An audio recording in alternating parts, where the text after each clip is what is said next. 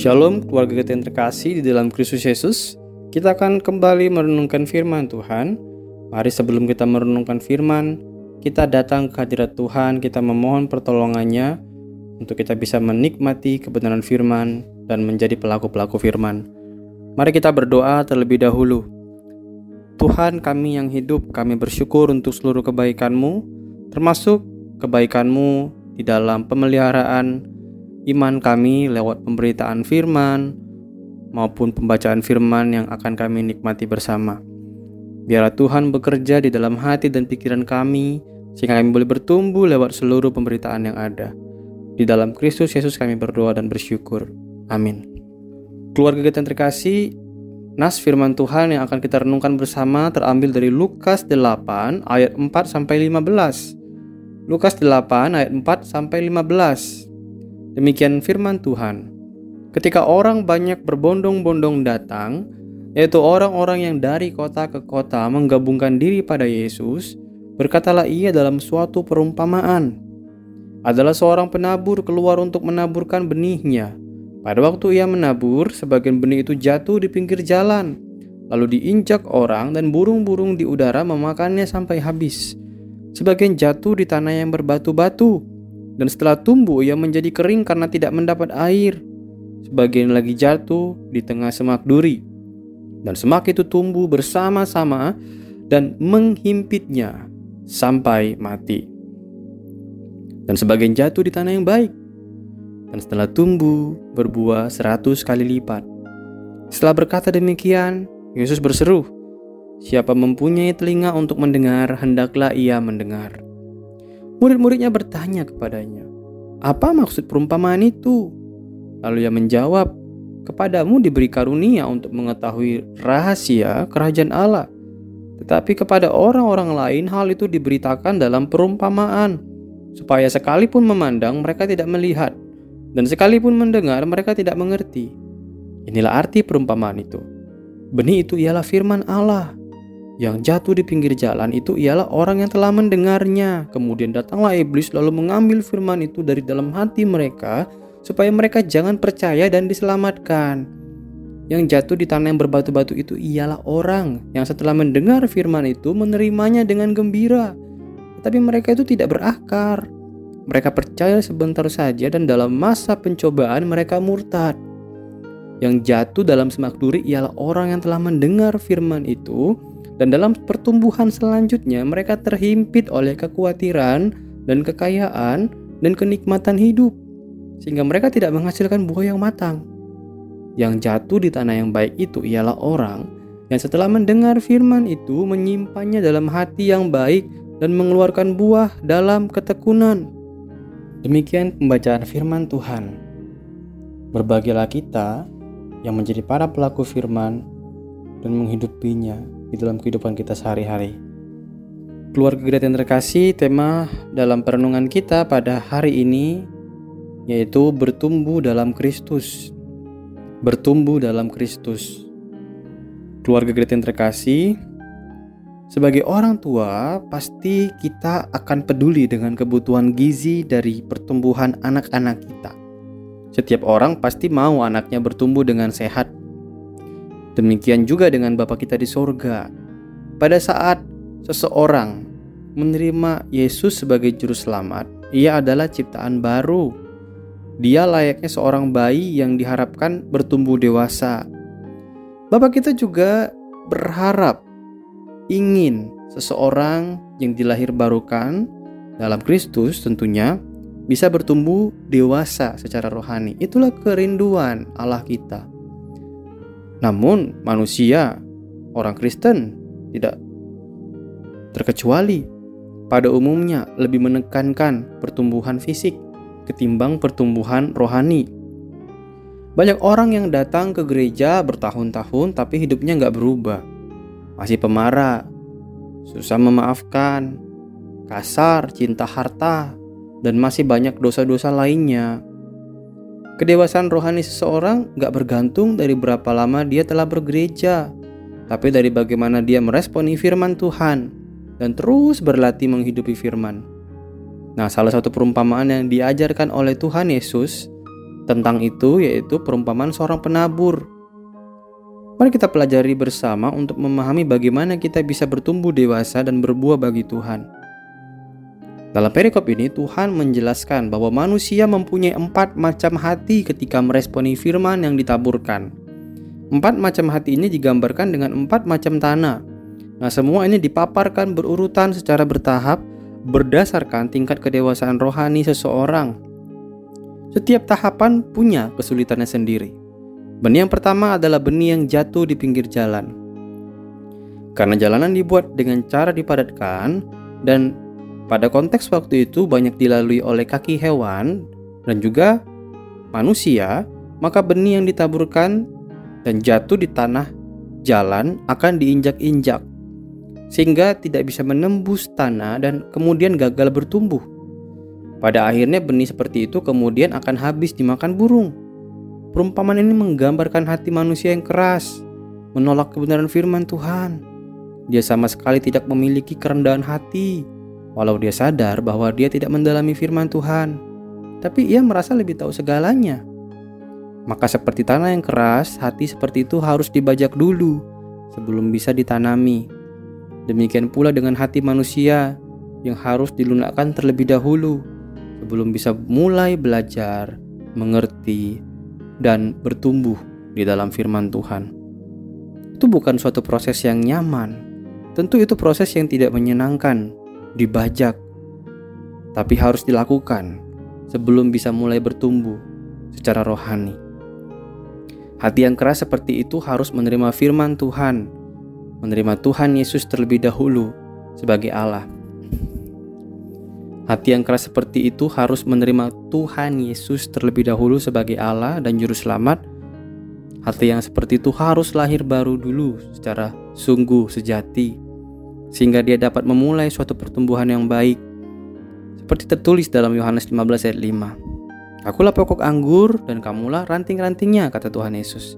Barang siapa tinggal di dalam aku dan aku di dalam dia, ia berbuah banyak. Artinya adalah setelah manusia bertobat dan melekat seperti ranting kepada pokok anggur, barulah ia bisa bertumbuh dan berbuah. Lukas mencatat dalam kisah para rasul mengenai seorang sida-sida di Ethiopia. Dia membaca kitab Yesaya di dalam perjalanannya pulang dari Yerusalem. Namun orang ini tidak mengerti apa yang dibacanya.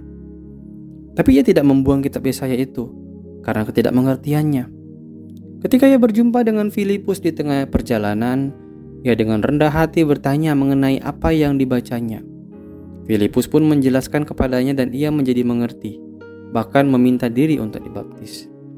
Demikian juga dengan kehidupan manusia yang mempunyai hati yang keras, tapi punya harapan dan kemauan untuk melembutkan hati. Orang yang seperti itu hendaknya dia memberikan hati dan pikiran untuk dibajak Artinya dibuat gembur, dibuat segar oleh kuasa Roh Kudus dengan sungguh-sungguh mengasihi Yesus. Dengan demikian kebenaran firman Tuhan dapat bertumbuh dalam dirinya. Kemudian ada tertulis dalam Yakobus 1 ayat 5. Tetapi apabila di antara kamu ada yang kekurangan hikmat, hendaklah ia memintanya kepada Allah yang memberikan kepada semua orang dengan murah hati. Artinya seperti orang tua yang peduli akan gizi anaknya, Bapak kita pun peduli pada kerohanian kita, pertumbuhan rohani kita. Ia akan memberikan firman-Nya dan memberikan pengertian kepada siapa pun yang sungguh-sungguh mencarinya. Ia memberikan gerejanya. Supaya apa? Supaya kita bisa belajar dan bertumbuh bersama dalam menggumuli firman Tuhan. Maka aktivitas gereja seperti persekutuan, kelompok rohani yang saling menguatkan, semua itu adalah beberapa contoh aktivitas yang bisa membantu kita untuk belajar, menolong kita untuk bertumbuh di dalam firman-Nya. Kemudian benih yang selanjutnya adalah benih yang jatuh di tanah yang berbatu-batu. Benih firman yang ditaburkan mulai bisa bertumbuh, tapi tidak berakar. Sehingga benih itu kering dan mati saat tidak mendapatkan air. Tanah yang berbatu-batu seperti itu adalah hati yang bersuka cita. Bersuka cita saat punya firman, menerima firman, namun segera melupakannya saat menghadapi masalah. Seperti ada tertulis dalam Yohanes 15 ayat 6. Barang siapa tidak tinggal di dalam aku, ia dibuang keluar seperti ranting dan menjadi kering. Kemudian dikumpulkan orang dan dicampakkan ke dalam api lalu dibakar. Artinya kita harus tetap bertekun, melekat kepada Yesus sebagai sumber kehidupan kita. Memang sulit, gak mudah, tantangannya banyak. Tapi kita tidak mungkin bertumbuh dan berbuah kalau kita gak di dalam dia, kalau kita di luar dia. Kita mengikut Tuhan bukan hanya menginginkan hidup yang mudah, hidup yang penuh berkat, bukan itu tujuan kita mengikut Tuhan. Tapi hendaknya tujuan kita adalah supaya kita makin berakar di dalam firman-Nya, makin berpegang teguh di saat kita menghadapi pencobaan. Memang gak mudah untuk mempertahankan iman kita di masa-masa yang sulit. Permasalahan yang muncul karena kehilangan pekerjaan, kehilangan usaha, sakit penyakit, bahkan ada yang anggota keluarganya meninggal, semua itu nggak mudah untuk dihadapi. Dalam kondisi itu kita akan sering mempertanyakan di mana Tuhan. Karena kita berpendapat bahwa Tuhan yang baik adalah Tuhan yang menjaga manusia, Tuhan yang selalu memberi hidup senang dan bahagia, kita mudah sekali untuk berpikir begitu. Yang menjadi permasalahan adalah manusia sering terlalu cepat mengambil kesimpulan tentang Tuhan. Kalau kita baca kisah Yusuf, dia dijual ke Mesir dan difitnah hingga dipenjara, kita bisa memahami bahwa tidak ada kesia-siaan ketika kita setia bertumbuh di dalam Tuhan. Kisah Yusuf tidak akan berakhir seperti yang kita dengar dalam pemberitaan firman. Jikalau Yusuf berkesimpulan bahwa Tuhan tidak peduli kepadanya, kisah Yusuf nggak akan berakhir indah seperti itu. Yusuf beriman, Bapak Ibu. Yusuf beriman bahwa bukan kesenangan dan kebahagiaan sesaat yang hendak Tuhan berikan kepadanya, tetapi ada hal yang jauh lebih indah dan baik yang Tuhan memberikan kepadanya. Itulah yang dia nantikan. Penantian akan kebaikan Tuhan. Itu membuat dia makin bertumbuh. Keluarga kita yang terkasih, kita sebagai orang tua tidak selalu memberikan apa yang diminta oleh anak kita, bukan? Kalau kita adalah orang tua yang baik, kita akan tahu apa yang mereka minta, apakah itu sesuatu yang mereka butuhkan atau tidak. Sesuatu yang memang terbaik bagi mereka atau tidak, kita akan mempelajari itu. Jikalau kita adalah orang tua yang baik, kita akan tega mendengar tangisan mereka. Tapi itu bukan karena kita tidak sayang, justru karena kita sayang sama mereka, sehingga kita ingin yang terbaik buat mereka. Demikian juga dengan Tuhan kita yang telah memberikan yang terbaik kepada Yusuf. Tuhan yang sama itu adalah Tuhan yang akan memberikan yang terbaik pula kepada kita. Maka kita akan melewati masa-masa sulit bersama dengan Tuhan, dan kita akan makin bertumbuh di dalam Dia. Benih yang ketiga adalah benih yang ditaburkan dan bertumbuh bersama-sama dengan semak duri yang kemudian menghimpitnya sehingga tidak berbuah. Hati yang seperti ini adalah hati yang tidak mempunyai prioritas hidup. Gampang diombang-ambingkan oleh kekhawatiran, kekayaan, kenikmatan hidup. Akan tetapi seperti seorang petani yang akan terus-menerus membersihkan ladangnya dengan membuang semak berduri supaya benih itu bisa bertumbuh dan berbuah, Demikian juga dengan hidup kita.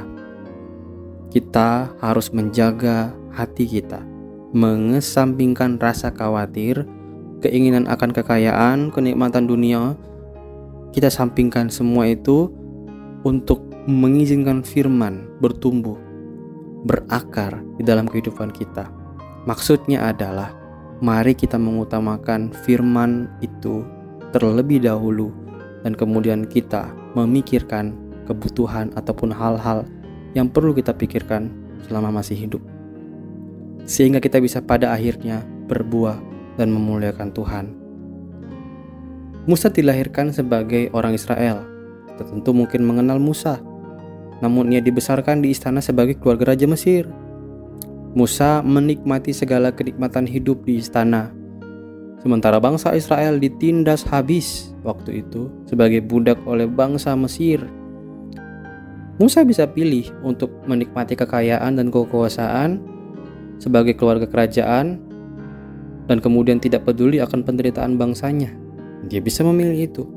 Tapi dicatat dalam Alkitab bahwa karena iman, maka Musa setelah dewasa menolak disebut anak putri Firaun karena ia lebih suka menderita sengsara dengan umat Allah daripada untuk sementara menikmati kesenangan dari dosa. Demikian juga dengan kehidupan kita, keluarga kita yang terkasih. Hendaknya kita bertumbuh di dalam firman Tuhan dan tidak terombang-ambingkan oleh rasa khawatir, kekayaan, dan kenikmatan yang ditawarkan dunia seperti yang ditawarkan kepada Musa. Memang sulit untuk tidak khawatir, gak mudah. Yang punya pekerjaan dan sedang mencari pekerjaan sama-sama khawatir. Yang sehat dan yang menderita sakit sama-sama khawatir. Kekhawatiran itu gak akan pernah berakhir. Akan tetapi lihatlah, lihat Musa. Musa tidak akan dikenal sebagai pemimpin bangsa Israel yang membawa mereka keluar dari Mesir jika dia fokus pada kekhawatirannya di tengah dunia ini. Dia segera menepis kekhawatirannya untuk menderita sengsara bersama orang Israel tentunya di padang gurun, umat-umat pilihan Allah. Musa menjadi contoh bagi kita untuk senantiasa percaya dan berserah pada Tuhan, memikirkan firman Tuhan, mengutamakan firman Tuhan dibanding seluruh kesenangannya di tengah dunia ini. Banyak orang sering kali punya prioritas yang salah dalam menentukan pilihan hidup. Mereka sibuk dengan hobi, karir, mengejar kuasa, mengumpulkan harta, dan masih banyak hal lain yang membuat mereka tidak fokus pada yang Tuhan kerjakan. Sebaliknya, mereka yang menyibukkan dirinya belajar firman Tuhan, melatih diri untuk melihat segala sesuatu dengan kacamata Kristus, orang itu tidak akan mudah terombang-ambingkan oleh hal-hal duniawi. Dan pada akhirnya, orang yang seperti itu bisa menghasilkan buah dan memuliakan Tuhan. Benih yang keempat. Benih yang keempat adalah benih yang jatuh ke tanah yang subur dan menghasilkan buah yang baik buat Tuhan.